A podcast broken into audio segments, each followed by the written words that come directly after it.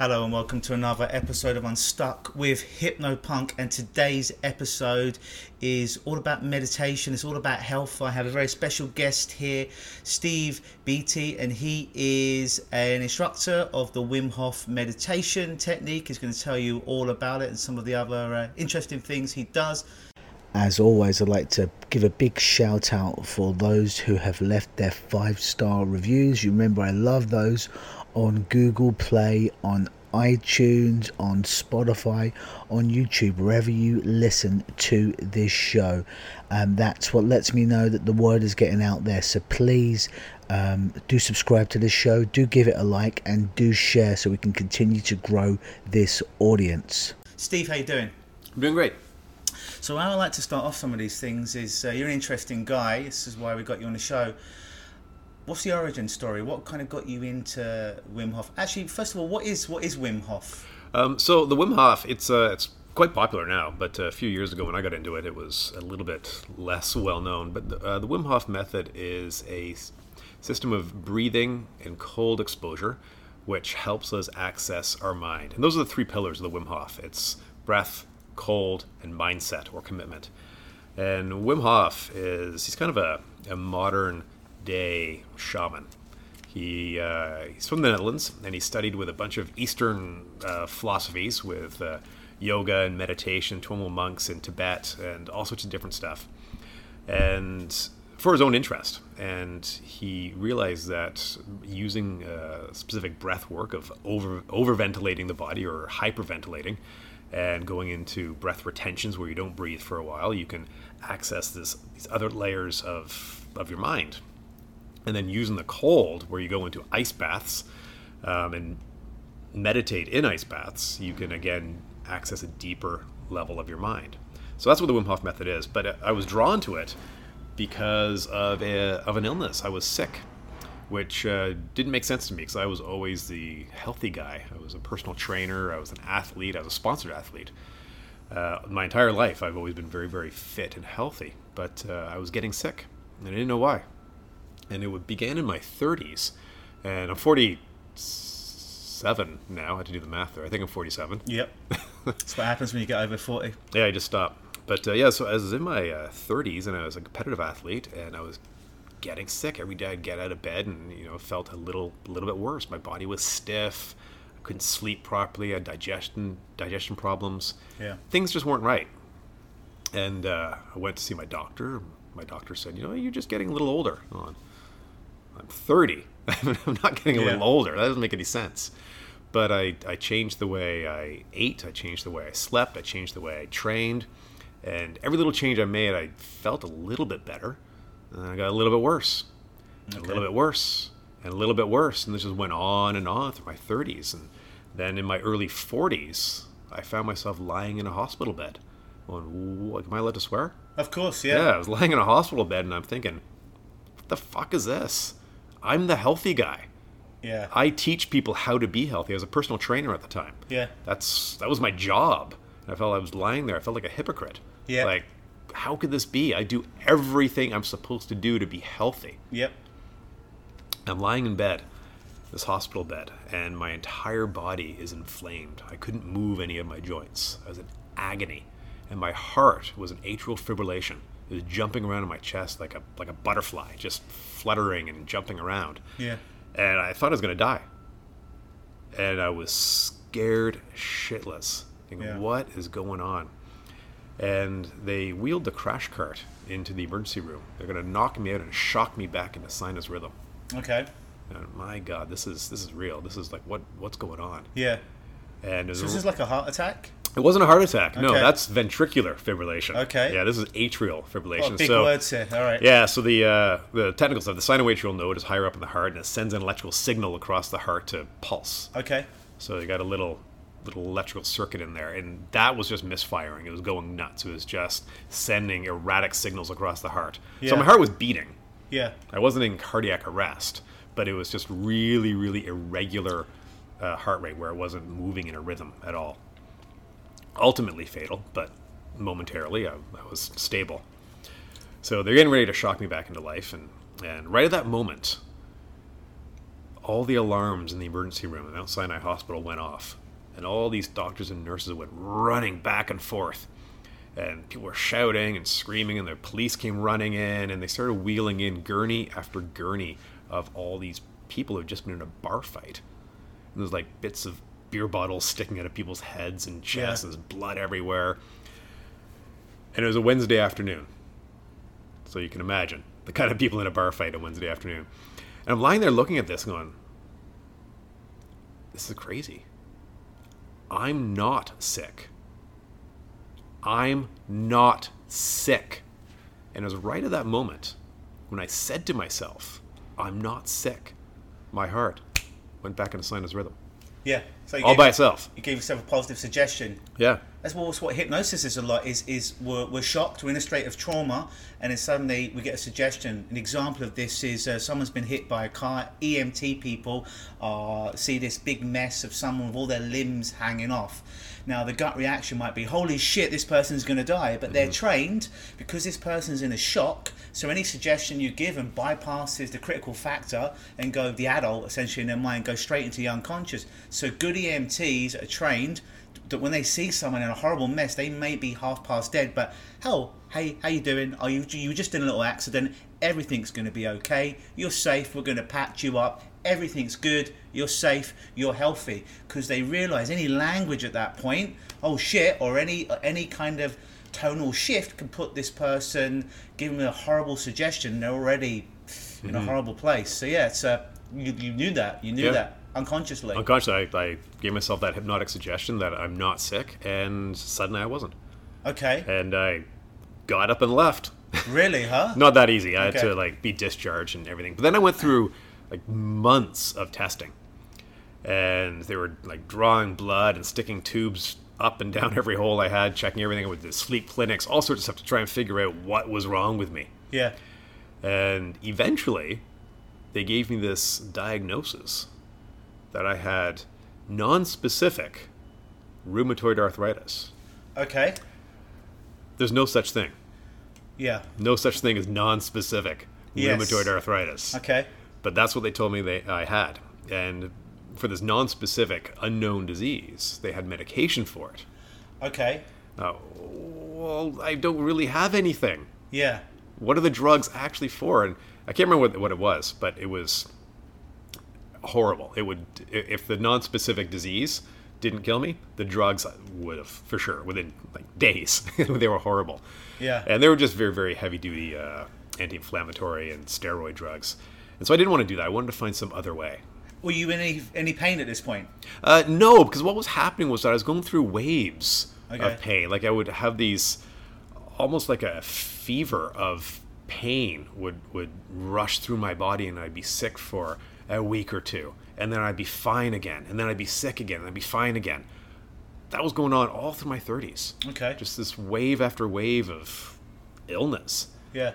and and during the whole round of testing, I, I wasn't sick at all. I felt fine.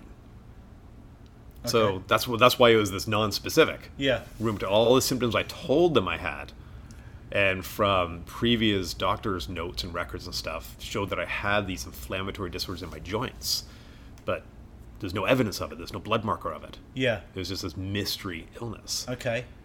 So they just kind of prescribed this this to you, but they didn't really. It's because they didn't they, they didn't have anything else they could say that you had at that point. Yeah, we really had the feeling that it was. Uh, we don't know what's wrong with you. Take these drugs. Go to the office. Yeah. Well, it's a bit like um, you, you know how they test somebody to give someone a clinical diagnosis if they're depressed. They don't take blood work or uh, hormone levels or brain chemistry, serotonin, dopamine. They don't check that. They get them to do a quiz. And if they answer a certain way, uh, they're like, "Oh, you've got clinical depression. Here's some antidepressants." That's how they test it. Yeah, there's there's no that's- there's no CAT scan Probably a better way. yeah fMRI machine. There's no testing blood or levels. It's just oh you you answered this to the quiz. Um, you're depressed, so you're now clinically depressed. Now you've got a label, and then people end up living up to the label they've been given unconsciously. Well, a doctor, someone in authority in a nice white jacket, um, said I have this, so I've got to have it. So Yeah, and then people identify with that illness. I see that all the time in, in my personal training career. People would identify with their illness. Totally, because it's when it becomes an identity statement. If I get a smoker that comes in, for example, or, or somebody drinks too much and they say, I drink too much, or I, I just smoke a little bit too much, I realise these people are going to be pretty pretty easy to work with. When someone comes in and says, I am a smoker, Yeah. I am an alcoholic. I am an addict rather than I take too many drugs, I'm doing something stupid. When they identify with it and they accept it as part of their personality, we got some real deep work to do at that point. I would see the same thing in my my training, my fascial stretch therapy. When people come in and say, "I I am this," that you can't you can't heal yourself from that because then who are you? Yeah. If you give that up, who are you? You have to give them somebody else. You have to discover who you are to be able to get over that illness. As long Yeah. as you're identifying with, if I if I decided when I was given my non-specific rheumatoid arthritis that oh I'm the guy with rheumatoid arthritis, I have to take these drugs because I have rheumatoid arthritis. This is my illness. I own my illness, so I have to do all these drugs. I would have just gone down a downward spiral of, of ill. Then I would have it wouldn't have been non-specific anymore. I would have had rheumatoid arthritis. I would Yeah. have convinced myself of that Yeah. Yeah, totally. what I what I had um, was just an, a runaway inflammatory disorder, and my collection of symptoms looked like rheumatoid arthritis. Yeah. Other people have runaway inflammation, and they their collection of symptoms looks like Parkinson's or MS or cancer or Crohn's or irritable bowel or whatever. There's all sorts of things that have a root in in inflammation, runaway inflammation Yeah. and uh, so that's that's where I was, and so I started to look for a different route to heal. I didn't want to go that way, and a friend of mine at work at the time, I was working at a gym downtown Toronto, and he said, "Have you ever heard of Wim Hof?" I thought, Wim Hof, who is that guy? And he's known as the Iceman, and I had heard of him years ago probably 10 years uh, previous to that, I saw this crazy documentary that was made by Discovery Channel Canada of this weirdo running a marathon in the Arctic. The dead of winter is minus 40. And he was just wearing shorts. No shoes, no hat, no gloves, no shirt, just shorts. Ran a marathon barefoot, minus 40. And I remember watching that um, and thinking, well, that's that's pretty neat because I, I like the cold as well. Yeah. I always kind of I was drawn. I've always been drawn to the cold. I go winter camping. This is good that you're Canadian then, right? Yeah, I, I love the cold. I go skiing, cross country skiing. I love the cold. And I remember I've er, like early memories uh, when I was a kid. We lived out in the countryside in Owen Sound, and we had a wood burning stove. And so we had to feed wood into it, and we had a little wood lot by or wood pile by the back door. But then we had a wood lot further back in the in the yard. Yeah. And it was my job to go to that back wood lot. And uh, our house was boiling hot because of the stove, so we'd just be wearing shorts and t-shirts in Yeah. the middle of winter. And I put my dad's work boots on and go out to this back woodlot and pick up the wood. And I remember walking back with an armful of wood and feeling the snowflakes land on my skin. And I remember the, the sensation of snowflakes landing on my skin. And it felt nice. It didn't feel like, ah, it's cold, get it off me. Yeah. It felt like a nice touch of cold. Yeah. It was comforting. Yeah. So I always had this idea of cold as, as something that I enjoy, that I like. Yeah. And so this Wim Hof method was, you know, you can do breathing and you sit in ice baths and you meditate, and it's good for people with inflammation disorders. Okay. Well, that's me. I like the cold. But I didn't do it right away. Watched the documentaries, read some articles, downloaded the app, didn't do it. Yeah. Not for several weeks until finally I sat down in my living room and I opened up the app and I followed along the instructions on how to do the Wim Hof method where you take these 30 big full breaths where you breathe fully into your body and let it go 30 times over and over again. And finally on that 30th one, you take a big breath in and you let it go. Yeah. And you hold your breath with no air Yeah. for as long as you can. I was turning blue in the face. I was like really pushing it because Yeah. that's what I thought you were supposed to do. And then you breathe in and hold, and you repeat that. And I did it three times. Yeah. And that first time I did it, I wasn't in an inflammatory state, but afterwards I felt better. I just become accustomed to the stiffness in my body. This Yeah. ache was always there. Yeah. You got used to it. I just got used to it. It was just this thing that I had. I didn't notice it anymore. It's just It's how default. was. Yeah. Yeah. And it was gone. It was gone. Yeah. 20 minutes of this breath exercise. Yeah. I felt better. Yeah. I thought, oh holy shit, that's it. That's all I have to do. Yeah. So I got deeper into it, Yeah. learned more about it, did the online program, met Wim when he came to Toronto, Okay.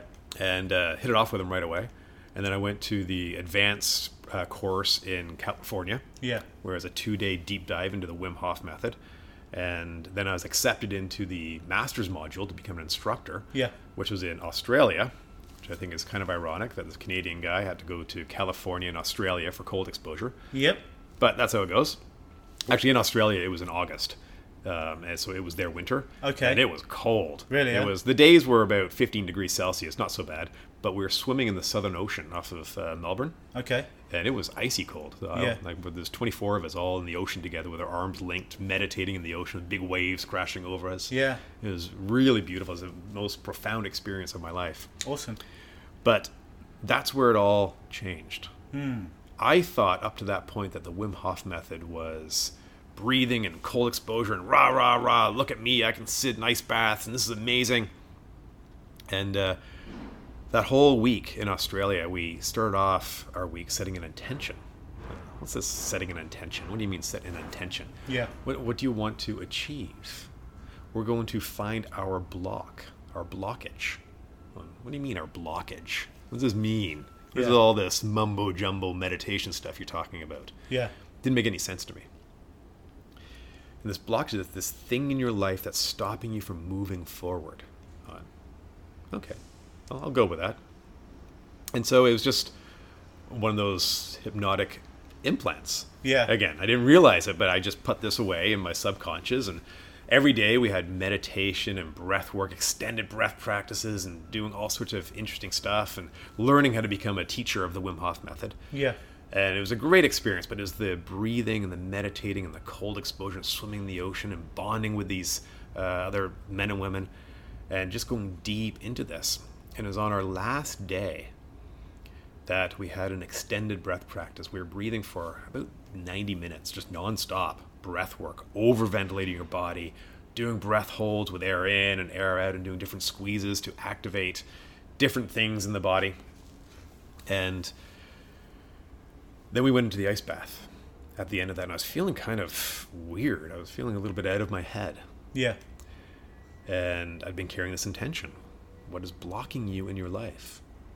And I went into the ice bath this last time with Wim. He was there. And when you go into an ice bath, you get there's a shock. Yeah. there's a, a very, very acute stress response to going in ice water. Yeah. It will kill you. And everything in your body says, get out. Yeah. But the, the point of the Wim Hof method is to control your stress response to that and move past the stress response and go within. And after that initial shock of the cold, it was like my brain was a Rubik's Cube and it was all jumbled up and all the different colors. And suddenly it went click and all the colors lined up. Hmm. And my eyes shot open and I gasped. and I burst into tears and laughter at the same time. And it was the first time I cried in 32 years. Wow. It was the most profound experience I'd ever experienced. It was just, it was overwhelming. And Yeah. I laid in this ice water for about 10 minutes, Yeah. laughing and crying hysterically Yeah. as all this trapped trauma from my life came rushing out of me. Yeah. Uh, what is going on? Yeah. I'm. I was born in England. Okay. I'm an Englishman. Where we, we- we don't have emotions. Yeah, we're- we're we're I'm actually born in Wales. I'm a Welshman. you? but my family is. We have to com- stop this conversation. We have to leave. We're- Hate- we're hate done? Welsh people. That's it. Well, I'm, that, su- I'm surprised I had you can good. understand I, what you're I had the good sense to leave, Luke. You were smart. You were smart. no, we came to Canada when I was three, hence the thick accent. Um, but uh, yeah, so I was just raised in this this culture of don't have emotions, stiff upper lip, and all that Yeah. um, and deny yourself emotions. Don't feel. And uh, so it all came out, all this, the, and then memories of stuff that had happened to me and, and experience I've had that I had just repressed and put away, and, that, Yeah. and it all came bubbling out. And so it was it was quite uh, quite a growth experience for the next few days. And actually, it was like two days later, I was back on a plane flying back to Canada. Yeah. That's a long flight, by the way. How many hours is that? Um, I flew through LA, but the flight itself, um, flying there was 18 hours because it was a storm. We had to circle back and land someplace else. Um, but I, I think it was uh, 17 hours from Okay. Melbourne to LA, Okay, wow. which prior to that, my longest flight I think was seven hours. Yeah, So after you've sat on a plane for longer than you ever have in your entire life, you still have 10 hours to go. yeah, yeah. Nice, yeah. It was insane. Um, so I came back to Canada and uh, back in Toronto, and my wife picks me up at the airport, and she doesn't come running up to me and throws her arm around me and say, "Oh, I missed you," and she looked at me, paused, said, "You've changed." Those are her first words to me. Yeah, You've changed. yeah, I said, "You're right. We have to have a talk about that." yeah, because I, I changed completely. I was a different person. I was no longer. I wasn't the Steve Beatty who went to Australia. yeah. I was reborn into somebody else. Interesting. And I came back to Canada and came back to my job, and I went back to the gym where I was working Yeah. as a personal trainer, a fascial stretch therapist, and uh, I taught fascial stretch therapy and taught some other stuff for the company. And uh, I went back to the gym and I stood there and I looked around, and my clients came in, and after the first day, I have to quit. Yeah, I can't do this. This isn't me. This isn't what I'm here for. I need to teach people breath work and meditation and getting in touch with who they really are, who their inner self is. Yeah. This, this, these trapped people inside our heads. My purpose is to let people know who they are. I need to teach breath work and meditation to people. yeah. So I quit. Okay. And that was just about two years ago. Actually, it was uh, this September. Yeah, Um, it was, I guess, 2016. 2016. yeah, Um, I gave my notice. I worked for another three months. I slowly transitioned my clients away, and then uh, for the past uh, two years, I've been teaching breath work and meditation to people, teaching the Wim Hof method, traveling traveling around Canada, through all over Ontario and Quebec, teaching the Wim Hof method in workshops, yeah, um, public groups, corporate events, one-on-one breath work, and then for the past uh, six months, oh, not six months, four months, I've been here at uh, Mindset Brain Gym in Toronto, Yeah. teaching breath work to, and that's where I met you. yeah, yeah. so, Um, yeah. So how how I met Steve was uh, this cool little mindset meditation place that looks kind of scientific and not so earthy crunchy. It looks it looks looks cool. And I was walking past one day and they were having like a little trial, so I came in and I was I like the idea they these these Muse headbands that you put it on and you can get biofeedback when you're meditating, what brainwave you're in, and that's kind of what what, what got me. So I enrolled in this uh, this free class and I'm like, oh, you know, get to do this and get to get some biofeedback, what's really going on in my head rather than earthy, crunchy stuff. It's like I get to see really what's going on. And the class I w- came to you it was your, your your class, breathing. So I remember I'm like, is this, where's the headbands? When I came in, I'm like, what's he talking about? Breathing. I already know this meditation stuff. I want to get some scientific feedback. And I'm and he's like, this class is going to be 45 minutes. I thought this was going to be the 20 minute focus class. So I'm feeling disappointed. Before the class has even started, I'm feeling disappointed because I don't get to wear the headband and get that biofeedback and prove that I'm in this brainwave or that brainwave. So I'm like, I was there with my girlfriend at the time. I'm like, oh, I think we came to the wrong class, but we're here. It's a bit rude. I, I to leave." disappoint people everywhere I go. There you go. There you go. Um, what did I say? Disappointment requires adequate planning. So um, yeah, I'm there like I can't leave now. I guess we're here. I'm just disappointed. So we lie down and start to do this breathing and uh, going through it, and then we're holding the holding the breath. And um, I remember at the end of it, going through that 45 minute class and feeling like something had shifted for me because doing what I do with hypnosis and change work, it's oftentimes I'm a lot very much in my own head. So when I when I'm experiencing change work or, or working with someone working with me, it needs to be physical on some level, not just mental. Because I'm there all the time. I need to be in my body. I need to be physical sensations. Mm-hmm. So holding the breath. I remember the first time at the end of the class, I started to have tingles. And um, I remember walking down Yonge Street, and for probably a good 24 hours after, I just was in that, that beautiful flow state where I just felt connected to everything, and time didn't matter, and I was just everything was connected, and everything everything felt good. And then things defaulted a couple of days later. Then I came back, and it extended a little bit more. But but that's what kept, what keeps bringing me back is you know getting into that state, being physical into my body, and uh, yeah, really, really powerful form of meditation. So I've done hmm. vipassana meditation, like 10, 11 day retreats where essentially you're a monk for 11 days, where you're scanning your body for sensations. It was great. I've done some transcendental meditation where you have a mantra and you keep going, but again, it's all too mental. Mm-hmm. It's all mental, and I'm mm-hmm. there. I'm there too much of the time. I need to be in my body. So, so learning this method from you, and um, you know, I guess just the, uh, the manly thing of holding your breath. How long can you hold Yeah. your breath? It kind of gamifies it a little bit. Makes it a little bit, little bit fun. Well, That, that's what that's what drew me to the Wim Hof method was that I when I first became uh, familiar with it, I, I called it meditation for the truck driver. okay, It kind of tricks people into meditating. Yeah. And you're exactly there. We are so stuck in our heads all the time, especially living in Toronto. It's it's a very busy, busy, busy, busy place. People Yeah. are just rushing about, and and inside our heads, we're rushing about all the time. And I, I know a lot of people who who try meditation, and myself included. And we we sit down and try and meditate, but our idea of meditating was to just do more of the busy thinking yeah, don't we're not shifting our minds in any way shape or form we're just sitting still but still thinking yeah, so we're not actually meditating when we're doing that we're just sitting down. Yeah.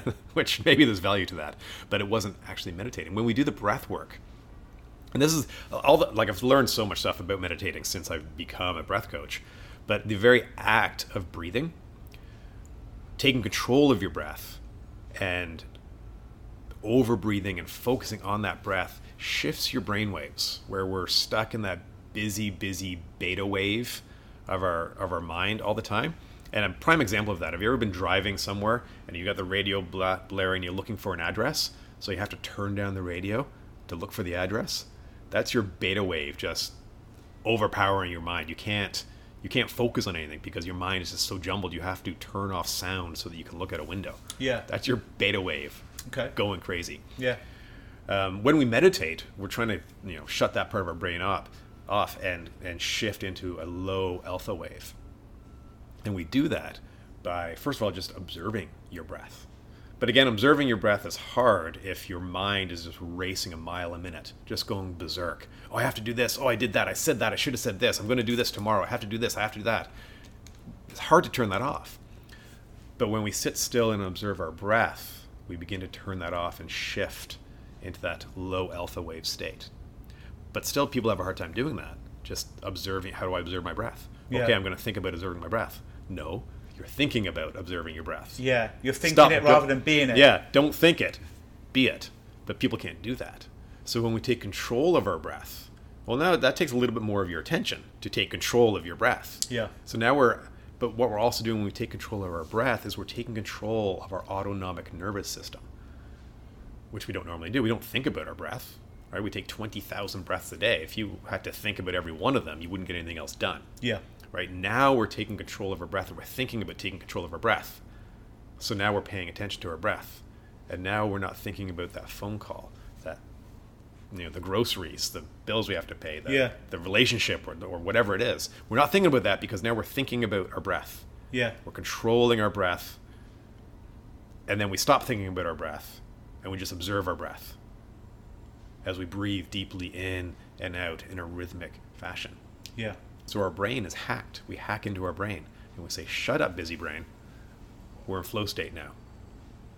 And once you're in flow state, it's easy to stay there. You just stay with your breath. Every now and then, you know, thoughts come in. Oh, yeah, I got to do that. Oh, wait a sec. Breathe. Yeah. And you're, it's easy to get back into it Yeah. once you're there. And that's the power of breath work. So now we've hacked our body. We've tricked ourselves into meditating. And the more we do it and deeper in we go, our brainwaves shift even more. And so we've got this very, very narrow band of focus. And the way I, this came to me a couple weeks ago, the way I, I like to see it, and I'm giving away my age here, but think of an old fashioned TV set where it has static Yeah. on it. That's your busy brain, just staticky. When we focus in on our breath, we're focusing on a single pixel on that screen. So we're just seeing that, that glowing white dot of Yeah. a pixel on your TV screen. That's our breath. And everything else disappears. We can't see it. We just got that single pixel. Yeah. And we breathe and breathe and breathe. And then with the power breath that I teach here, and I'll talk about how it's a little bit different from the Wim Hof method, we superventilate our body, and then we finally breathe out, let it all out. So superventilating is is breathing in too much. Um, yeah, so on the Wim Hof Method website, we talk about hyperventilating your body. So you're just over breathing, you're breathing too much over and over again. I don't like the word hyperventilation because it has a connotation of, of being out of control. And people are hyperventilating, they're stressed, Yeah. they're frightened, Uh, they're th- having a panic attack. And they're, they they're breathing faster, but are they breathing deeper when they're doing that? And that's the problem. If you don't breathe properly and then you do a breath practice, you're just doing more of your incorrect breath practice. Yeah. right? If you have that stress breath, breath where you're breathing with your secondary respiratory muscles, which are high up on your chest and in your neck, and you're like your sh- when you're breathing, your shoulders are going up and down, and Yeah. it's like up, it's way up there. That makes you more stressed. Yeah. So that very act of breathing incorrectly makes you breathe incorrectly Because activating, more. yeah, the uh, sympathetic nervous system, Exactly. fight, flight, or freeze. Yeah. So when we go deeper, it's the parasympathetic nervous system, rest Exactly. and digest. Yeah. So if you have that secondary or respiratory pattern where you have that stress breath, and then you start doing a breath practice like the Wim Hof method, all you're going to do is like you're going to do more of it, Yeah, yeah, and that's not helping you at all. So if you're trying to quiet your brain, you're just panicking yourself. yeah, You are activating your limbic system. You are pumping adrenaline and increasing your cortisol levels. All these stress hormones are, are just going out of control yeah, you need to breathe deep from your belly and you get more air in. So the first thing we do, we learn how to breathe Yeah. in, in the power breath class. We're breathing from our belly.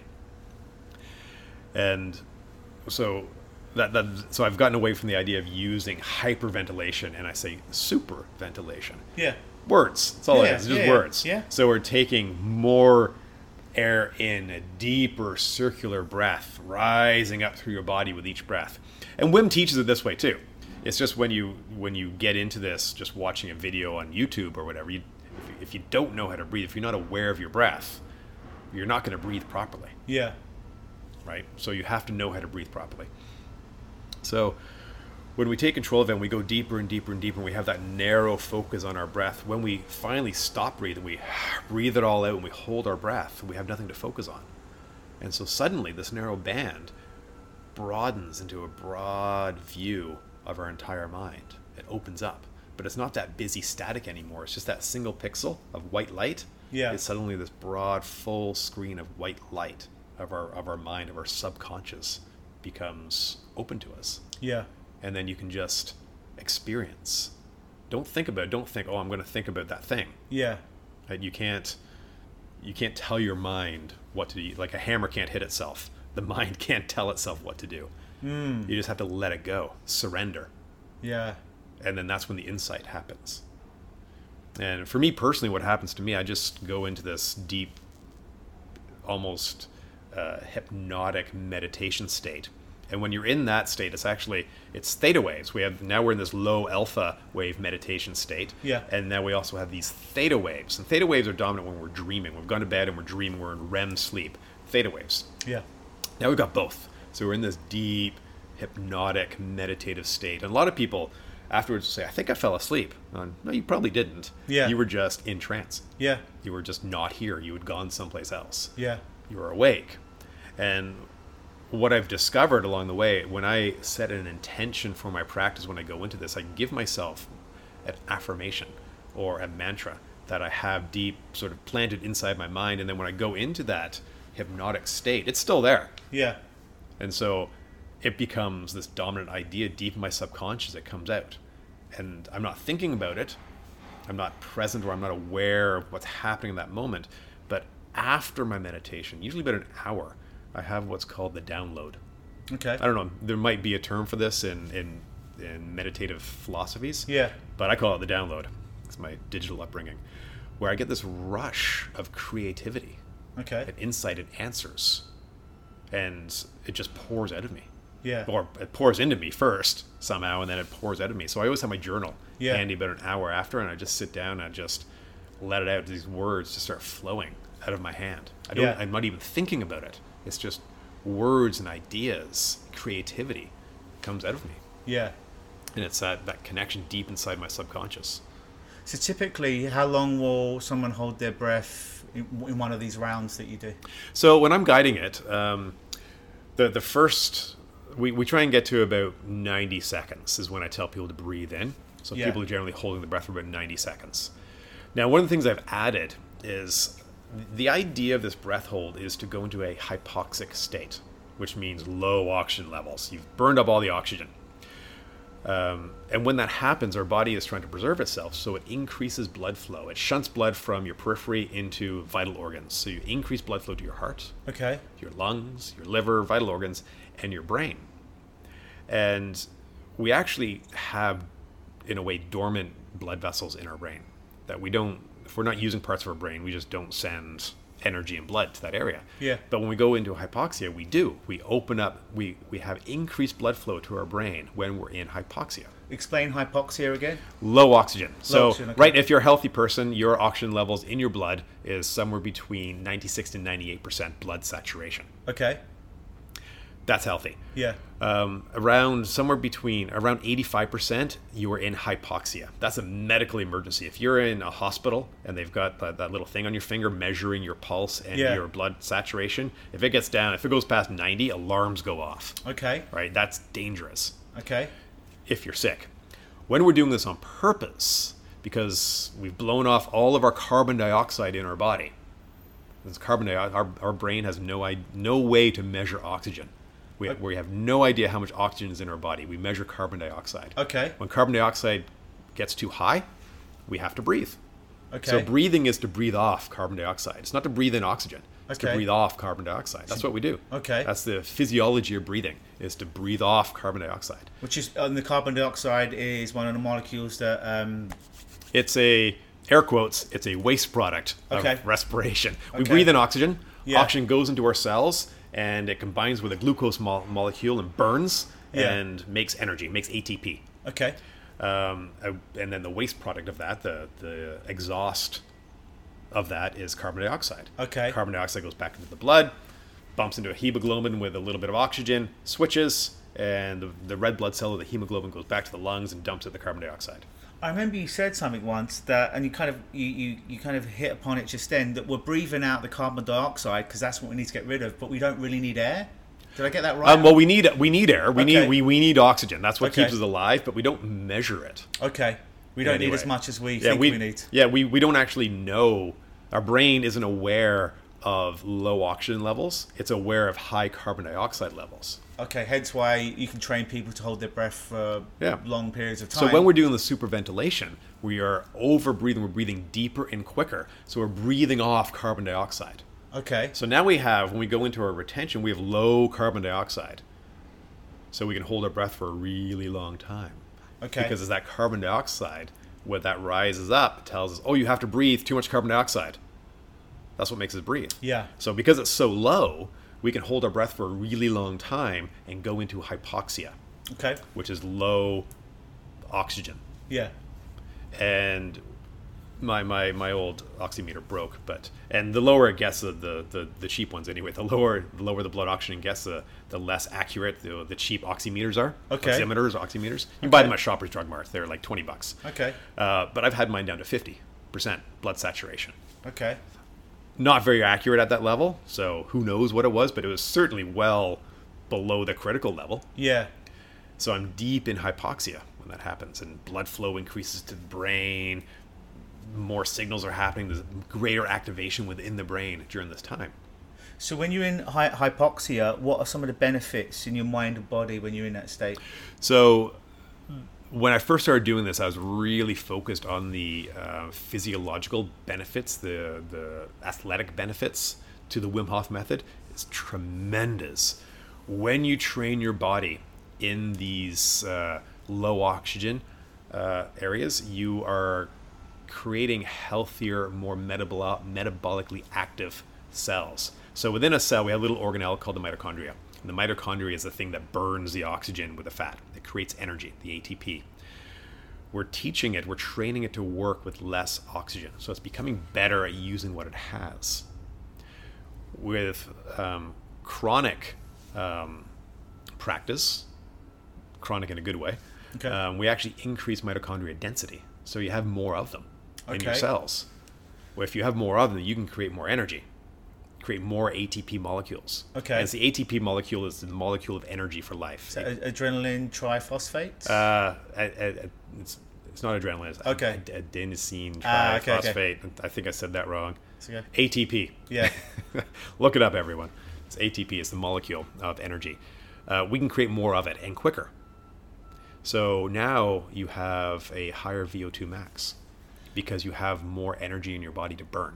Okay, is this a bit like in the old school? I'm sure they still do it now, but boxers or MMA trainers that will f- train at high altitude. So when they come back to a, a normal plane where they'll be fighting, they've got a, a better cardiovascular uh, stamina when they're performing fighting. Almost. That's the other side of it. Okay. That's not the the low oxygen part. That's training in a high CO2 Okay, part. So that's coming up.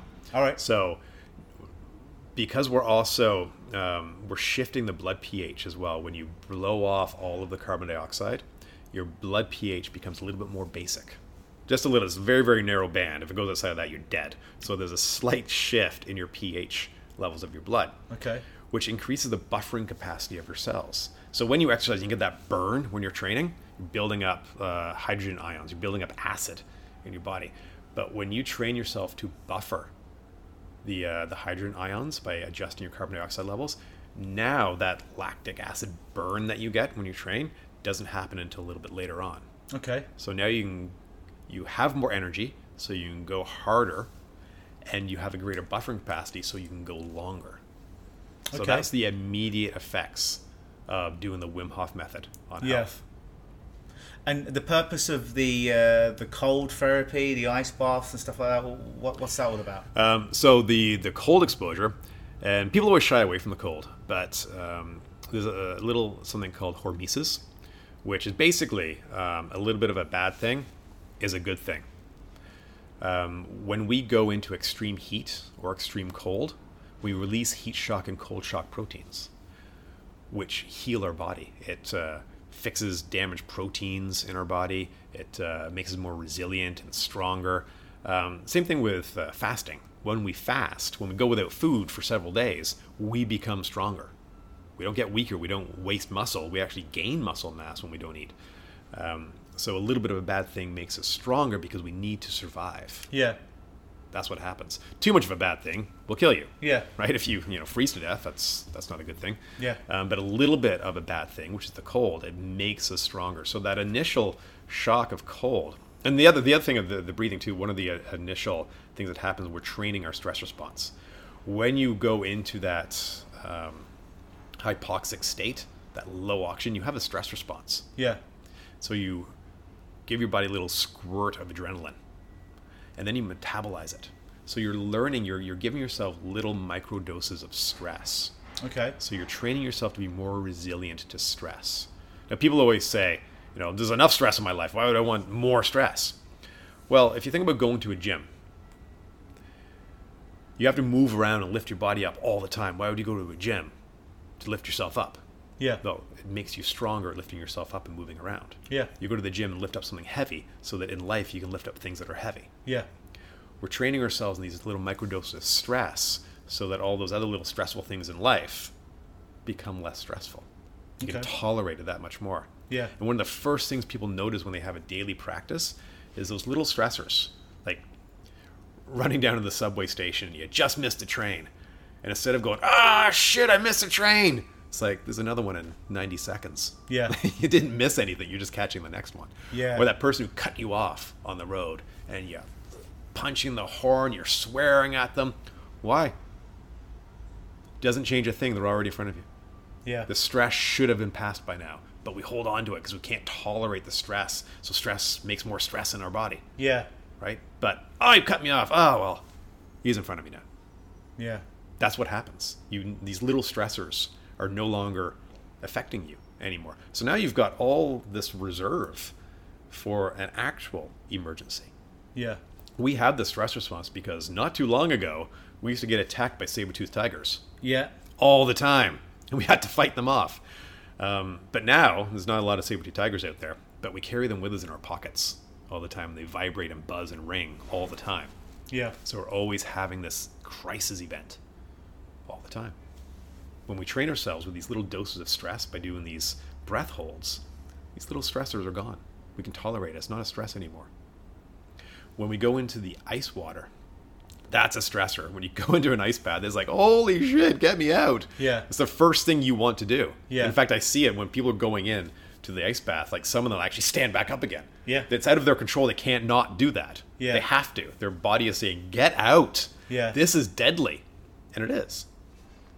But we go in, we have this massive stress response, but we train ourselves to breathe through it, to calm that stress response. And it happens with everyone. Everybody calms down. Within 20 to 40 seconds, everybody is, they let it go. Yeah. And I see it on their eyes every time. It's this moment of calm and clarity. You've done it. Yeah. It didn't kill you. You can do this. So it makes you stronger mentally. You're stronger. You can. You're resilient. You can withstand anything. Yeah. It's an amazing feeling. And then, after you can do a couple things. You can just sit and experience the cold. Let the cold in. What is the cold telling you? How does it feel? Is this cold something that's going to hurt you? Is it dangerous? Is it frightening? Or is it just a sensation? Experience it. Or you can hold it at bay and say, actually, no, body, I'm going to be warm. I'm going to create heat in my body. And so, in the superhuman resilience course that I teach here, it's kind of a, an advanced Wim Hof method um, program. People sit in the ice water for five minutes, and many of them start to sweat. They make themselves so hot sitting in the ice water Yeah. that they start sweating.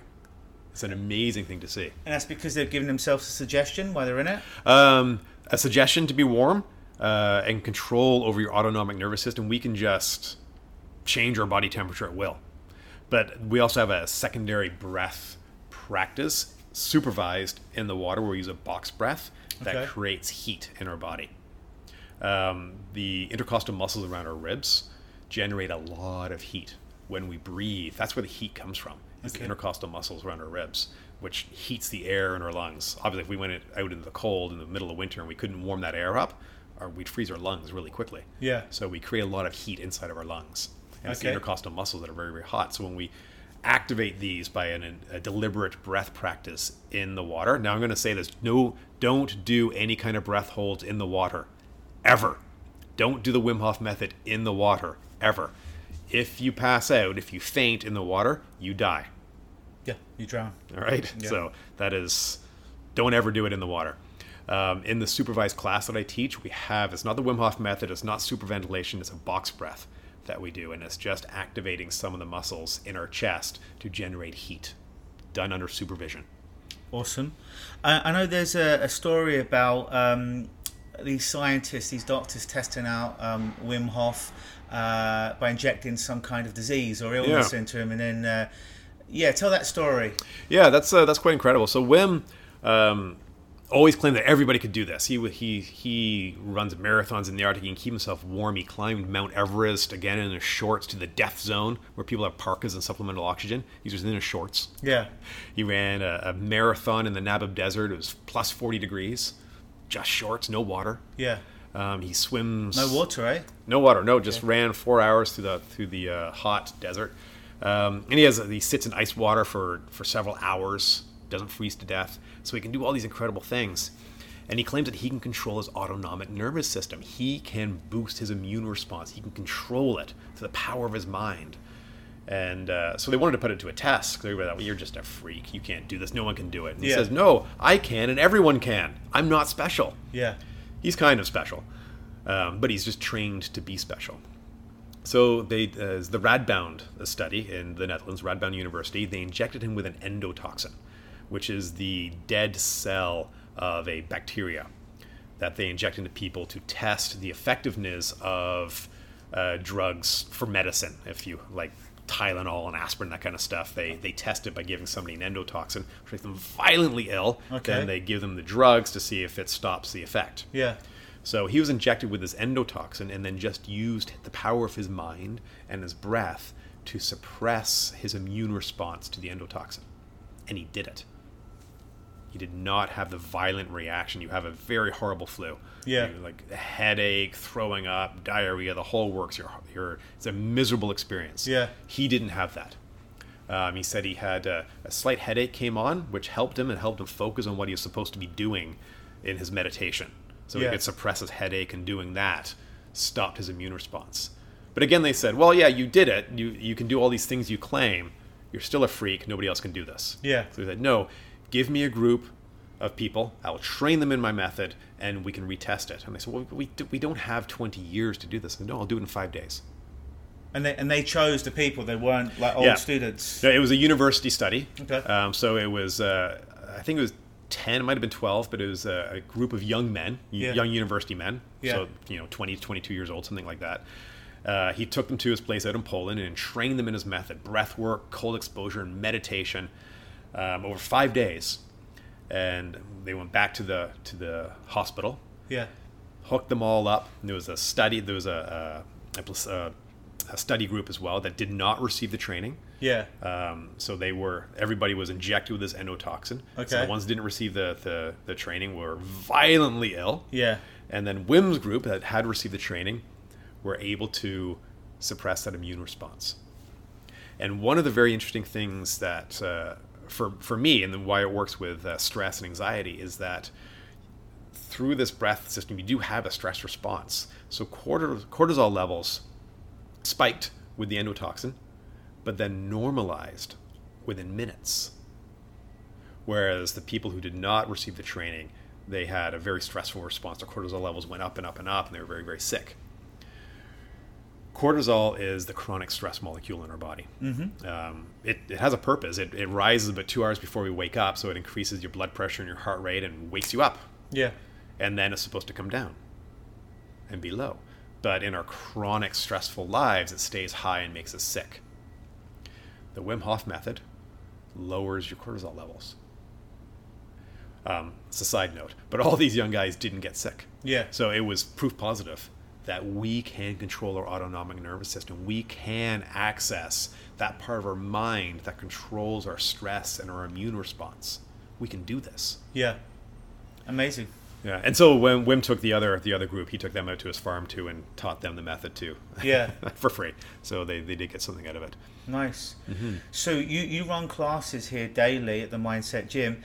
You also work one on one with people. I do. So when you work one on one with people, was it my myofascial release? Yeah, so I became a fascial stretch therapist. Uh. I studied with the Stretch to Win Institute out of Okay. Phoenix, Arizona, and I taught for them as well for uh, for a few years.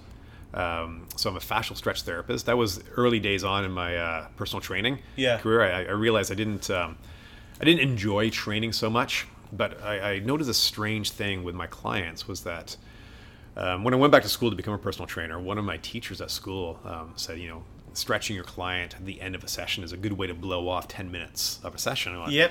Sounds like fraud. Why would I do that? I, when I, I was a I was a, a- a trainer in a past life as well, and uh, yeah, this the last ten minutes make him feel good, give him the experience Mm-hmm. of being stretched. Who doesn't want to feel the feeling of being stretched out after a, after a workout? Yeah. um, yeah, yeah, yeah. So I, Yeah. I get that. I've had that as well. yeah, it's lovely. Um, but I noticed that it didn't do anything. Yeah, They, you know, they came back a few days later or the next week, and we checked their range of motion. It's exactly the same as it was. Yeah. You know, holding the leg up in the air for them for 10 minutes did nothing. it's a bit like going to counselling and talking about the same problem every week, but not doing any with- techniques yeah. to release the Yeah. shit. Exactly, not doing anything to fix it. Yeah. Um, but I always had a couple clients who really saw a benefit from stretching. It really worked. Their range of motion got better. They got stronger. They, they felt better. Why does stretching work for some people and not for others? Yeah, Or not for most? And a colleague of mine at work um, said, Have you ever heard of Tom Myers and this book called Anatomy Trains? Anatomy? No, no never, never heard of it. Yeah. And so I went and got it. I looked at it, and they were talking about this thing called fascia. What the hell is fascia? I wasn't talking about fascia in school, yeah, where I studied the human body. They didn't tell. I didn't learn anything about fascia. yeah, What is it? And I was looking through, and like fascia's all over our body. It's everything. In fact, we are fascia. It is the connective tissue in our body. yeah, Every cell is connected to the next cell through fascia. Every muscle is encased in this sleeve of fascia. We have these lines of fascia in our body that transmit force. The ground reactionary force when you take a step, it's like a ripple that moves through your body, through your fascia. yeah, Our nerves and blood vessels and lymphatic system is supported in our fascia. we are our fascia. Yeah. Didn't learn anything about it Yeah. at all. Like, why not? It seems it seems important to me. And uh, so I wanted to learn, and then I realized that these few people that really saw a benefit, I was somehow affecting their fascial net in their body. So I did a quick search on fascial stretching. And Yeah. there was a course right here in Toronto, like three weeks later, by the Stretch to Win Institute. Yeah. Fascial stretch therapy. I'm, okay, sign up. So I went and took this course, a five day course. Uh, and it was like this amazing look at the human body was I, I came to all this personal training stuff from a science background. I'm a geologist Mm. by background. So I have a very much a materialist science background where muscle contracts, arm bends. That's how it works. Yeah. That's how I was taught. And suddenly it's like, no, it's everything works together. Everything is connected. and needs to work together, needs to be balanced in the body. And when we stretch, we stretch fascial lines in the body. Then it was fascial lines. We call them fascial nets now because it encompasses a little bit more. Yeah. And so instead of stretching a hamstring, I would stretch the superficial back net of the body. And where somebody says, you know, their, their hamstring is tight, and you check the superficial back net, well, it probably isn't the hamstring. Hamstrings have a lot of range in them. Yeah. It it's, might be higher up or lower down in that kinetic chain of fascial n- tissue in their body. And so when you stretch it all together, that's where you affect change in the body. So that tight hamstring might actually be a tight neck Yeah. release that tension in the neck, suddenly the hamstring works. And well, this is amazing. And so I became a fascial stretch therapist. Yeah. Working with fascia, stretching them. And then I realized that I also have to stay, like, giving them this great range of motion is one thing. But if you walk in a certain way, because you're tight, so I stretch you, you're not tight, you still walk in a certain way. Yeah. So I had to retrain people's movement patterns. Yeah. Which takes a long time. Yeah. So that was a lot of what I did. Yeah. I, I, I would get people who had dysfunctional movement patterns, stretch them, taught them to move again. Great, very successful. I had a waiting list of clients. Cool. Wonderful stuff. Yeah. But then I started to notice these things. I would stretch somebody. They would come to me and say, Oh, I'm always stiff. I'm always tight. I always have this pain, this chronic pain in my body. I've got a bad back. I have a bad knee. I've got a bad this, bad that. And I would stretch them. And I was getting these people who would s- suddenly have these emotional releases hmm. on my table. On this was before I had my my awakening. This my my event in the Yeah. in the ice bath. I'm like, why are you crying? Stop crying. Don't do that. We don't we don't have those around here. Yeah. Put your emotions away. Bury those deep inside you. Yeah. But I had this little this thought like, what is going on? Why are people coming to me with pain and I stretch them and they cry or more often than not they would laugh. People would laugh Yeah. on the table. And then their pain was gone and they felt better and they could move. Like, what is this? What is this thing that's happening to people? And then I was starting to feel stuff. I'd hmm. put my hands on people and I'd stretch them. And they would like have this release, this emotional release on the table where they get all teary eyed or they laugh or they become very, very talkative suddenly. Yeah. And I'd feel a rush of heat into my body. Yeah. I'm what is this? Yeah. I didn't I don't go in for all that woo woo Yeah. Yeah. Stuff. That's why I like Mindset Brain Gym. Here, Yeah. It's all very sort of grounded in science. That's why I like the Wim Hof method, which I hadn't discovered yet. Yeah. That's why I was drawn to it because it's science. Yeah. Science behind this. Like to measure it. Yeah. Yeah. So I started to have these little little windows into this other thing. I didn't know what it was. Yeah. Um, I was already calling myself. Uh, I think it was um, Sam Harris penned this term, the the spiritual atheist. It's very much what I was. Yeah, I was yeah. very much in touch with stuff, but I. Yeah. I like that. Yeah, I didn't know what any of this was, but I was starting to feel this energy Yeah. off of people, and uh, so that was so that was actually where my my growth, my change was was beginning was with fascial stretch therapy. I was beginning to feel that we were more than just a mechanical thing. So people wouldn't necessarily come to you and they're like, "Oh, I've got a lot of ang-. initially." When you started doing this, I got a lot of anxiety or depression. You would do your your work with them, um, your fascial work with them, it would be released. You, they'd come in for some kind of physical ailment, and in the process of doing it, they Yeah. would have like some kind of shift emotionally inside that would kind of be released while you were doing the physical work. Exactly. Yeah, it was completely unexpected. They were coming to me. They're just regular members at the gym. Yeah. They come in and you know they're just coming for a stretch because it feels good and everybody Yeah. likes to be stretched. Yeah. And oh yeah, my back always hurts. Oh, that always hurts. You got this chronic thing, or and we just stretch and move it around a little bit, and I, and they'd have this release. Uh, Yeah. What? And I didn't know what it was. I didn't Yeah. understand. But yeah, it was, it was this trapped trauma Yeah. in their body, which I've come to learn. It's we store emotions and memories and trauma not in our head. Our brain is not us. Our mind is through our fascial net and beyond.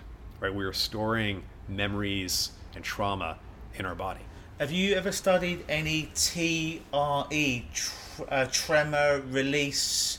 I want to say emotions. It's basically activating the tremor response inside of our bodies to let go of the, the trapped trauma. Like when an animal is attacked in, in the wild, it will generally shake Yeah. and it will shake all the trauma out. And as long as it wasn't a fatal attack, it will shake, it will shake, it will shake all the trauma around.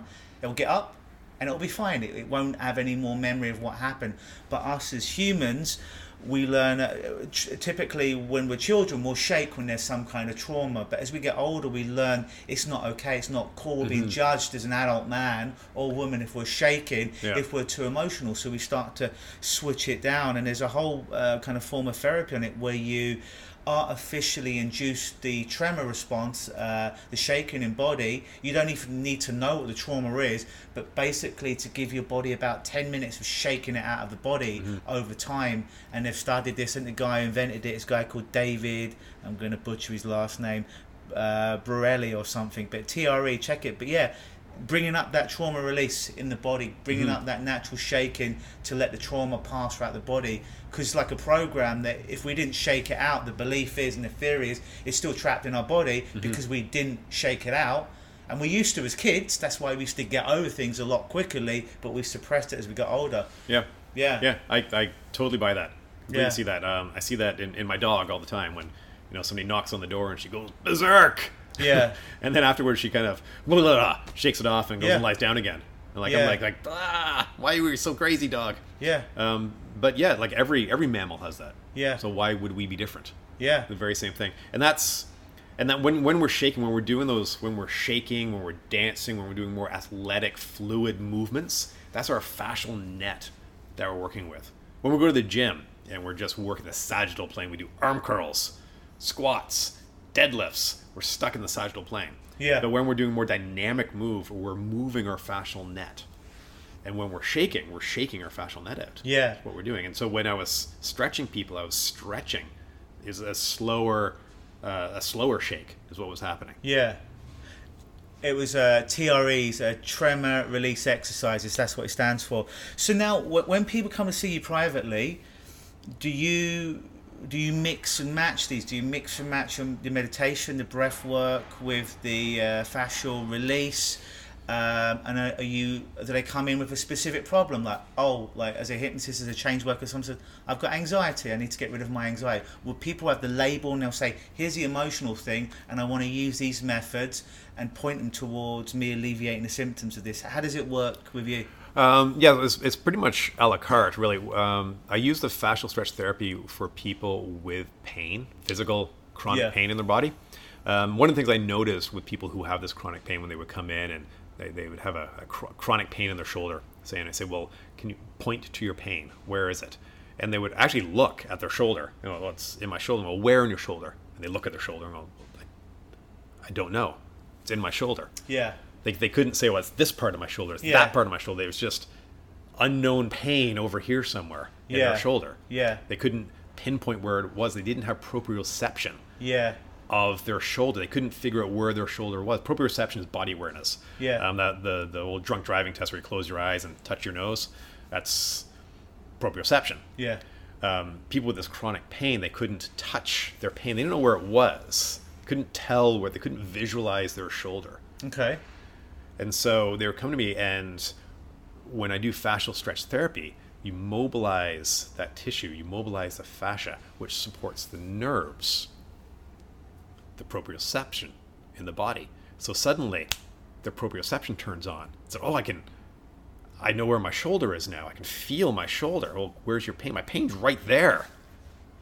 Okay. Okay. Yeah. Now we know where the pain is. You can identify it. Let's do some breath work. So now we introduce the breath work. Okay. But because their brain is going all the time, they're in that busy beta Yeah. brain. So now we can do some breath work to calm down and notice their breath. So to go back to that first bit, they, they can't identify the pain. It's the overall shoulder, and it goes back to your metaphor earlier, like the TV with the pixel. Now you go to that specific pixel, Mm-hmm. Yep. you get the proprioception, where exactly it is. Then you bring the breath work into it. Yep. So now we've now I'm going to calm the mind down through the breath work, and we go into that low alpha state, a flow state. Yeah. And now, picture your shoulder. Picture your injury. Where's your injury? What color is your injury? Breathe into your injury. Hold it in your mind. Just think of where it is. Just picture it. Don't don't try and make your breath not go to your lungs and go to your shoulder. Instead, you can't do that. Your air goes to your lungs. Yeah. Picture your shoulder. Picture your injury. Picture what it looks like. Picture a color of your injury or a light of your injury. And breathe as you hold that image in your mind Yeah. and let it relax. For me, a lot of a lot of this is always I'm a very visual person. Yeah. And uh, before we did this podcast, we had an interesting experiment uh, experience with an injured foot of mine. Yeah, yeah, we'll talk about that in a yeah, minute. we'll get back to that. Yeah. But and I have them visualize it, and they just breathe and let it relax. Breathe and let it relax, and then the pain goes away, or, Yeah. or subsides. It doesn't, you know, if there's physical injury in there, it doesn't just go Yeah. away. Yeah. Right, but it it, it feels better, and Yeah. so now they're able to move it. Now I've stretched them, the pain is gone. Now I can teach them to move their shoulder again, and when you bring back normal movement to that, their pain goes away. Yeah. Because oftentimes, you'll, you'll know this very well, that it's the.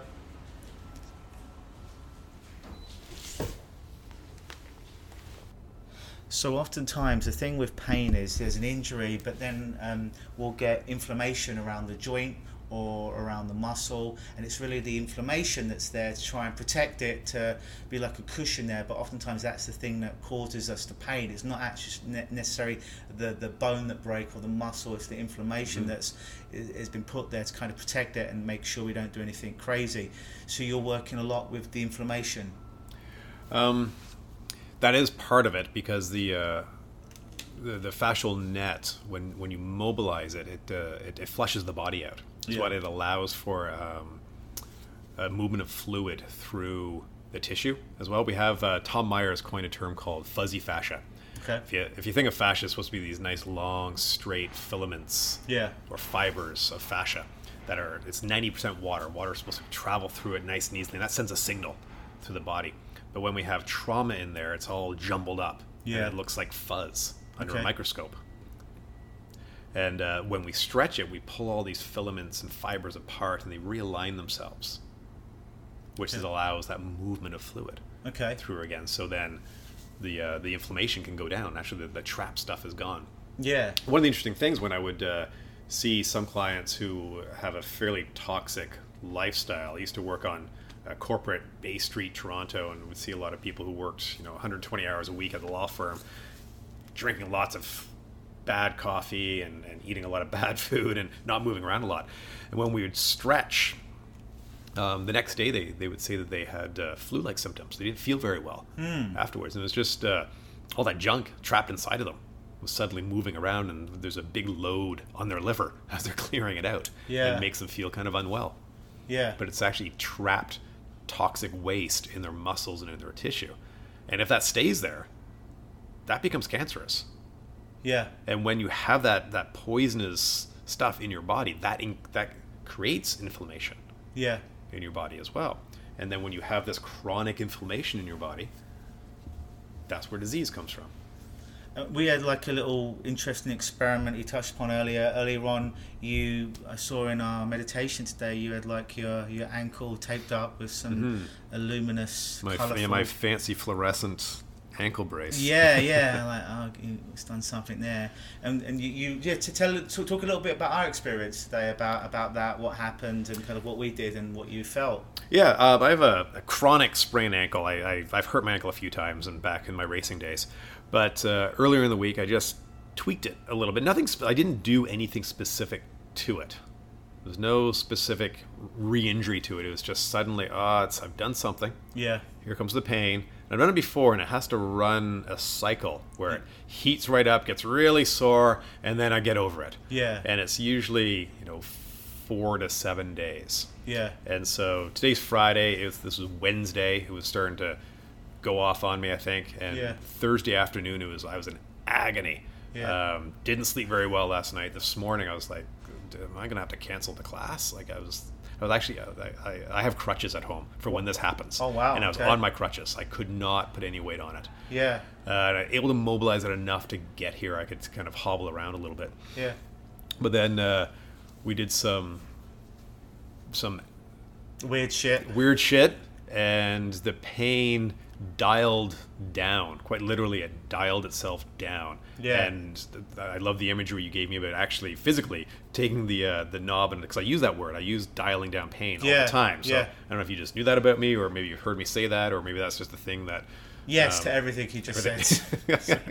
so I literally dialed down the pain, and the pain went away. And we did some other interesting visualization things where um, I was to imagine myself at a waterfall, and the drip of water was going through me and and washing the, the pain out of my body and finding any areas of tension and pain and discomfort. Yeah. And I was finding old injury stuff, and I've got a neck injury. I broke my neck when I was a kid. Okay. And so I've got some stuff in there. And that was the first spot where I was getting a lot of blockage with that water, that that idea of blockage that we started the story with, that that blockage dripping through, and I could see this this stuff in my neck. Yes. So it's like a, a power wash that you said you imagined you were using on your neck. Yeah. So at at first I was using this drip and it wasn't wasn't getting it, but uh, I what I saw I was seeing a puddle of black ooze coming out of my foot. Yeah. In my mind, so I need to wash this out. So that drip from the waterfall turned into a power wash where I was washing the bones down. And Okay. I could uh, I have a physiological a physi- uh, physiology background, so I, I can visualize the vertebrae. I know what they look like. Yeah, yeah. I know where the muscle attachments are, and I had a power hose washing them, and I was washing this black goo out of my neck, and it was dripping down, and it was around an injury in my shoulder. And I washed it off, and when I washed it off my shoulder blade, my ribs around the right side cracked. Okay. I had an adjustment. Weird. Yeah, it was weird. Yeah. and I was that that surprised me. It Yeah. kinda, that distracted me a little bit. and I had to start over again. Yeah, yeah, yeah. and I went through and I washed it out again. Yeah. And then I was washing it all the way down, and I was washing all the way down the front of my shin and, and all the bones in my foot, my right foot where it hurts. Yeah. And I was spraying, I was getting in there with this with this hose pipe, this power wash. I was washing it out. Yeah. And I'd wash it out, and then like more goo would come back down. I'd wash it out, and I just kept washing. You know when you're like power washing a deck, and you're kind of going back and forth, and you're sweeping it with water. Yeah. I was kind of doing that down my leg and through the bones and just keep washing more and more of this stuff out that was seeping up Yeah. out of me. And until finally it was it wasn't running clear when we stopped. It seemed like there was more. It wasn't Oh, running clear oh. yet. Yes, was more, yes. but it was running clearer. You just needed a bit more time. I needed more time. Fi- So when we're done with this today, and your unconscious could, could, could do it now, because it can make you breathe when you're sleeping. It can multitask. But you can imagine doing that as long as you need to until Yep. it's all gone. I'm going to. I'm going to go. Um, after this, I'm going to go into my own breathwork practice, and I'm going to Yeah. drop myself with that intention that that's where I'm going. Yeah. I'm going to clean my body with this power hose. Yeah. And when I go into that that hypnotrance meditation state that I get myself into with breath work, that's what I'm going to do. I'm going to give myself a scrubbing from the inside There you go. and spray it all out. Spray it all out. Sounds like Yeah. sounds a bit rude, but all right. very very good.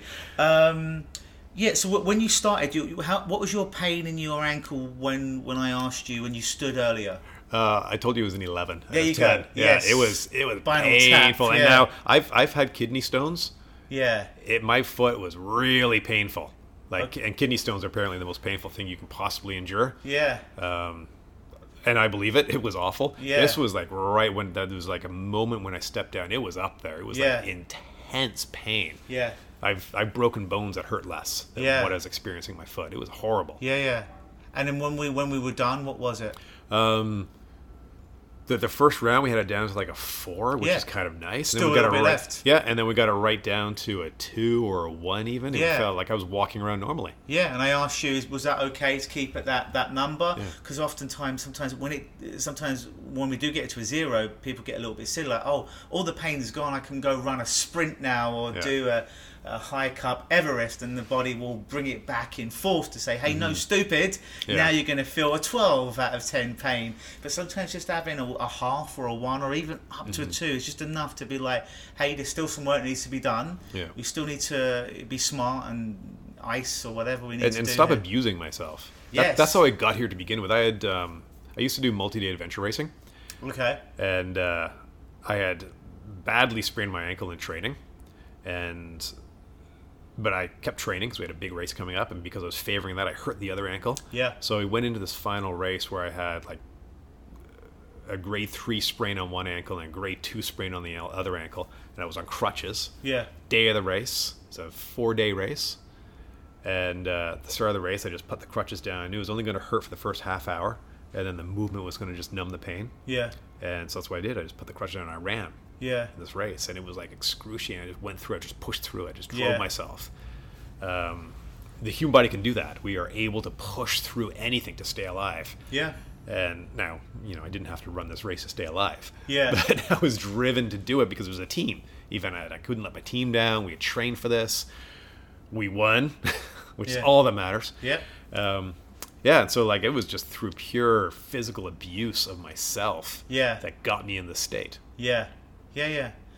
Um, so you're going to do that power wash a little bit later on to bring that down e- even even lower for yourself. But I remember I I um, uh, dated this girl for a while, and she kind of learnt this technique, and she would teach her kid it, and it was. Whenever a kid was having any kind of pain, or a teething pain or stuff like that, she'd get them to imagine. Uh, I taught her basically a, a lot of little firemen, like little cartoon characters, would come out of their big hose, and instead of it being water, it would be like some kind of numbing fluid. It seems silly, it's like a childish game, but she used it on herself when she had some kind of toothache or back pain. I can't remember what it was, and she started laughing when she was using it. 'cause it's a silly image as an adult doing it. She goes, "I was seeing it, and I was at this pain, neck pain, whatever, and I imagined it happen. Started laughing, and it worked. And I mm-hmm. taught my daughter it, and it worked. It's all it's all visuals because you Yeah. know this. It's not the the body that feels pain; it's the brain that feels pain. I don't know if you know the name of it off by heart, but there's some people that are born with this very rare condition where they feel no physical pain. Yeah, I've heard of that. Yeah, I mean it's a tiny, tiny percent of people, and it sounds kind of cool. It's like they're they're superheroes, but basically what it means is if they put their hand on a fire and they don't remove their hand out, their hand will get on fire. It will burn their hand yeah, off. they won't know. they won't know. They might die through blood coming out of it after, or some kind of wound, but they won't. They won't feel the pain, or they could get shot or stabbed, Mm-hmm. be bleed out, but feel no physical pain at all. So it's good in one way, but in, in another way, it's really bad because pain's Mm-hmm. the the message to the body to go and sew up that wound, remove that bullet, fucking take your hand out of the fire. You're doing something silly now. Mm-hmm. But but the the the other side of that is that pain is also a learned behavior. The same idea that when you put your hand on a on a stove and it's hot and ow, you take it away. If if I if you came to my house and I had one of the burners was painted red, wasn't turned on, and you accidentally put your hand down on it and looked and it was red, what do you think you would do? yeah, you'd probably remove it. And you'd even say "ow" Yeah. and shake your hand. Interesting, Because for a second there, you feel the pain because you've been taught that that's pain. This should be So when we go through life and and things have been tra- traumatic for us, that oh, when I lift that up, my back hurts. When I move like that, that hurts. This happened to me, so these things hurt. When that happens again, it's going to hurt. So pain becomes a learned behavior, and that's why pain, or that why trauma, emotional trauma, is stored as pain in the body, because we've that that effect of the emotion is stored, and that movement that was associated with that becomes pain. Yeah, we, we, we touched upon it before we started the podcast, but there's there's typically three types of pain. If you imagine a table with three legs, one leg is historical pain. Where's your pain right now? Well, when I woke up this Yeah. morning, my pain was a line. Where's your pain right now? Oh, I know when I walk up that staircase or go to the gym after It's this. going leg, to, It's going. yeah. To, where's your pain right now? oh, it's only a one or a two. Yeah. Because we, we're taking out the past, we've taken out the future, we've taken two legs off the table. There still may genuinely be a leg left, Mm-hmm. um, which but it's a lot easier once we've taken out those two corner legs that we're holding up to deal with. But Mm-hmm. yeah, yeah, totally. That's I often hear that. So sometimes one of the biggest shifts, a client will come in. I'm in incredible pain. It's a it's a ten out of ten, and blah blah blah. Where's it right now? They're going to the past. Where's it right now? They're going to the future. Where's it right now? They'll search. They'll do this funny thing with their eyes called transderivational search, and then they'll be like, "Oh, it's only a one or a two. And it's yeah, it's sometimes mhm. just that one little thing. If I've only got a minute to be with Yeah. someone, if I don't have a full session, it will just take to- knock off two thirds of the pain. Yeah. Yeah. Yeah. So one one of the things that I do with the fascial stretch therapy with people who are in pain, I I take away that that pain that they have now, mm. and then I take their body through movements on the table. It's passive, but I take them into those positions that caused them pain, that future pain that they expect. Yeah. And I take them there, and there's no pain because they don't know that they're going there. Yeah. But their subconscious does. Their Yeah. subconscious knows they're going through that range of motion yeah. so I can take them there successfully. And now I take them into those positions passively and then have them activate muscles in that position. There's no pain. Let's come back out. Yeah. And now you put yourself in there. Oh, you can. There's Yeah. no pain. in in what I do with people, we call it um, future pacing. It's like well, well, like they'll come in. Let's say they're a smoker, and I, I make sure they haven't smoked 24 hours before our first session because I want them coming in, and I want that craving, that Yeah. urge to be a 10 out of 10. In the old days, I'd let them smoke a minute before they come in uh, for their first, usually only session for smoking, and I'd ask them zero to 10, how much do you want a cigarette? Like, well, Luke, I just smoked, so it's a zero. I'm like, well, if it's a zero now and we haven't done any work at the beginning of the first session, how are you going to know this shit worked at the end if it's already a zero? To which they say, good point. That's why I ask people to not do it for 24 mm-hmm. hours. So when they come in, it's that high number. So when they leave, it's a zero. I was going somewhere with that. Where was I going with that? So, so it's about future pacing them. So when I'm finished the work with someone, let's say they came in for smoking, um, they're like, "Well, look, I don't want a cigarette at all now." Well, I'm like, "It's great because you came in a ten and now it's a zero. Yeah, yeah, but what happens when I get in my car an hour from now? When I go to work tomorrow? When I go out with my friends to the bar, to the club on Friday? So then it isn't a problem with addiction and whether smoking's an addiction. Really, that's that's a whole nother thing. I don't believe it is. But the, the, the craving is gone from that moment. The the urge to smoke is completely gone. But they have anxiety in the future for it coming back. So then I have to treat the anxiety for the future. So then I have to take them out into the future, kind of like you do the body to those uh, to those movement patterns. I have to mentally or with imagination take them out to the bar, um, to they're in their car, to they're at work, all those other triggers, and let them have the experience of it being in the future and them not doing the behavior anymore and being absolutely okay with it. We call it future pacing. You're kind Yeah. of future pacing the body Yeah. Same idea. which is interesting stuff. So, for anyone listening, if you were to keep teach some people a couple of tangible skills, whether it be using cold therapy or breath work that they can do at home safely, to kind of have a takeaway from this podcast, what what what two or three things could, could you offer? So one of the favorite things in my public workshops that I run, I start with an intention that I call stop, drop, and breathe. Okay. And have people just think about that. What does that mean to you? Stop, drop, and breathe. Now, when we were kids, at least in Canada, but probably in the UK, um, the firefighters would come to the school and tell us, you know, when you catch on fire. And I remember as a kid, they told me that. I was like, what the hell? I'm going to catch on fire? Yeah. Great I hope I don't suggestion catch right on there. fire. Yeah. Stop, drop, and roll. Yeah. When you catch on fire, stop, drop. We never, I never caught on fire. Yeah. Well, sometimes I did, but not often. yeah. Um, but catch on fire on the inside all the time. Yeah. Stop, drop, and breathe. So stop. Stop what you're thinking. Stop what you're doing. Unless you're driving down the highway, stop. Drop into the moment, which means just come to a present moment awareness. Not worrying about yesterday. You're not worrying about what's going to happen. Just here and now. And breathe. I like to say take five. Yeah. Take five seconds for a breath. That's it. Yeah. Or take five breaths. Or if you can, if you have the time, take five minutes to sit and observe your breath. That's it. Just the very act of observing your breath quietens down your brain. and gets us back in touch with our prefrontal cortex Yeah. and in touch with our emotions. Just calms us down. Just being aware of our breath. That's it. And everybody has five minutes. When you look at the how much time you spend on social media with the new phones, you can see how much time you wasted. Oh yeah. Everybody has five minutes Yeah. to breathe. It's that simple. Yeah. That's a bare minimum. Just be aware of your breath. Yeah. It's a very, very powerful tool. Um, a study was done in, in Italy. I, I can't reference it here, so it's not a very good reference. But uh, this is a university study where they took people with an anxiety disorder and they taught them a breath meditation. And these people who had panic attacks, who Yeah. like could not function because of panic and anxiety. So they taught them a breath meditation. But what teaching them the breath meditation? Meditation is just a, a specific focused practice of mindfulness when we learn that, we become mindful in everything else. So they became, they became mindful of their breath. Yeah. And what they found was people with this anxiety disorder, with the stress disorders, their breath changed first before they had the mental panic attack. And they would hmm. notice, oh my goodness, my breath. Slow it down. Yeah. Stop the breath from going crazy. Yeah. And they didn't have panic attacks anymore. Yeah. They went off their medications. Just being aware of your breath. Yeah. It's huge. It's a huge, powerful tool. And it's within us. It's there. It's free. It's your breath. Yeah. Be aware of it. Yeah. Killing the monster while it's small. Yeah. The breath being the first sign before the visual games inside the head and visualizations. Yeah. Breathing's change works as a sign. Let's let's do something different with our Yeah. breathing. Yeah. And the other the other thing that you can do every single day to enhance your health, at the end of your shower, turn to cold. Okay. As cold as you can bear it, Yeah.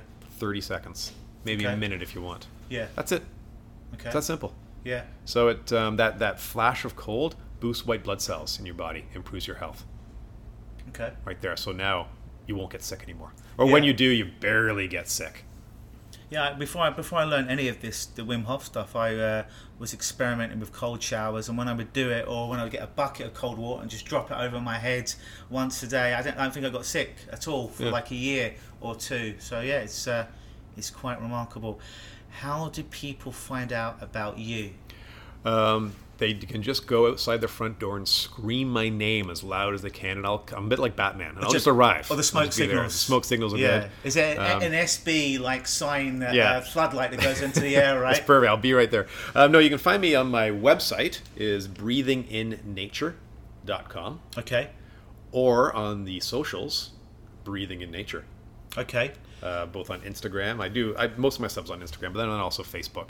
Yeah. I'm there. But uh, breathinginnature.com and my email address is there, which is a steve at breathinginnature.com. And typically, someone will give you a call, they'll email you, say you sound interesting. What can we do? And then what would what would you do? On would you have a screening with them over the phone, or would you meet them in person before you did any work with them? Um, Or I really like meeting people in person. Um, I don't like talking to people on the phone at all. Yeah. Um, I'm I, I'm very much an in-person communication person. yeah, Um, so email the best way first to organize a time to meet, and then we meet in person either for a session right out the blocks if if they know it's uh, some breath work, some meditation. Not all my meditation work is breath work. Sometimes it's just meditation. Sometimes I just teach them how to sit with themselves and Yeah. become aware of things. So. Uh, sometimes we'll just get right down to that. Sometimes we get right into fascial stretch therapy, depending on what they want to do yeah, um, all sorts of stuff. Or you know, if it's if it's corporate stuff, we will meet beforehand. If I'm working with a with a company, a group of people, I'll, I'll meet somebody beforehand to discuss things and figure out what it is we're going to do, have a plan of action. yeah, But uh, generally, email is the best way, and then uh, we move from there. I do most of my work um, out of Mindset Brain Gym in Yorkville, in Yep. Toronto. Uh, but I also travel around a little bit to different companies and people's homes if they want to do in-home sessions. If they if they know they have some emotional work that they want to do and they don't want to come to a a, a public place to do that, um, then I go to people's homes. I always thought that someone I, you know I, I have the benefits of massage and getting someone to work on with deep tissue. There's nothing really wrong with my body. You know everything's going well, but I think everyone could benefit from some kind of massage or stretch Absolutely. work at least once a month.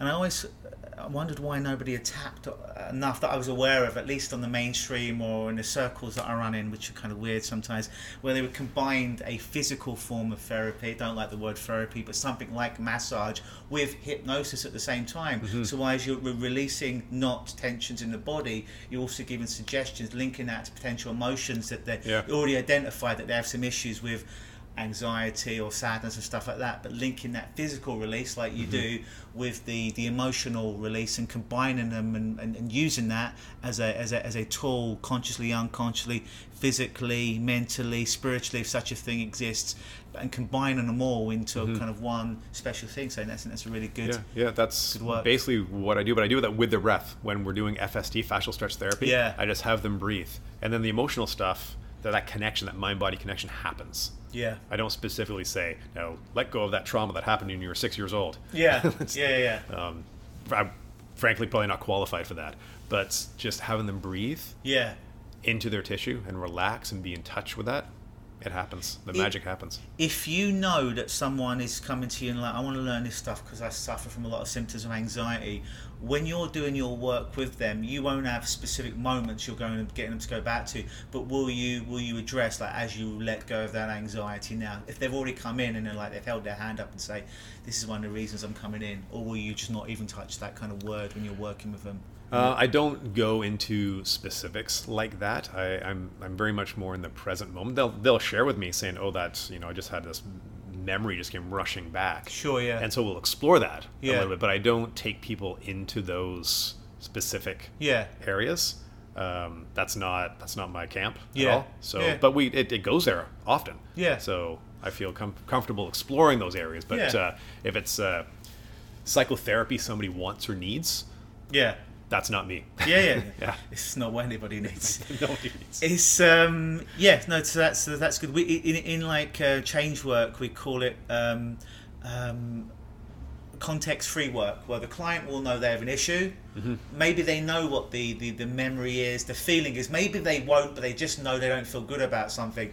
So it's why I can do a lot of deep work with people. It can be in a room full of a couple hundred people. It can be real personal shit. But because eh, they never have to express it out because they're doing all the work Yeah. inside their head. Yeah, it's they all have the- internal. yeah, they have the freedom that if there's shameful things there that they, they don't want to publicly express, maybe they don't even want to express it to one other person, Mm-hmm. they can do it, go through the process without you, me, the person who's working with, ever knowing what it specifically is. But they can release it. Yeah. rather, rather than re-traumatize themselves. Yeah, and that happens in our breath class. Um, we'll have like one person will be having a little cry and somebody else having a little giggle Yeah. in the same practice. and sometimes people convulsing, like the gentleman next to me last week. Like, What's going on here? sometimes that happens. Sometimes Yeah. there's a lot. There's a lot of stuff to come out, yeah. and uh, yeah, that happens rarely, but that that also happens. Yeah. Excellent. Well, Steve, it has been a pleasure. And um, thank you for being here today. Thank you. Absolute pleasure. It's loads of fun. Yeah, absolutely. This is the longest interview and the longest podcast of all time. I feel like we got hours of more stuff we could talk about. Oh, no, too, we but, have. Yeah, uh, yeah. We'll Well, come back. We'll do it again. Yeah, yeah, absolutely. Always believe hypnopunk.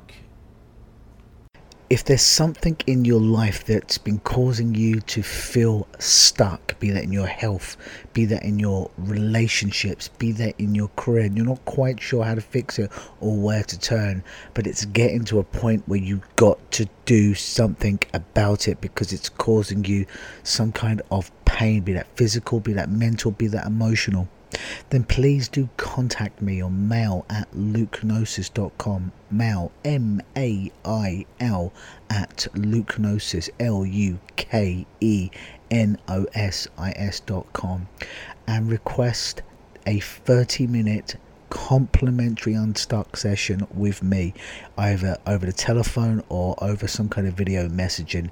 And please understand this is not a free therapy session. This is not a hypnosis session or anything like that. It's an opportunity to have me in your corner for 30 minutes to brainstorm some ways um, that potentially I can help you to pull yourself out of that hole that you're in to take your life to the next level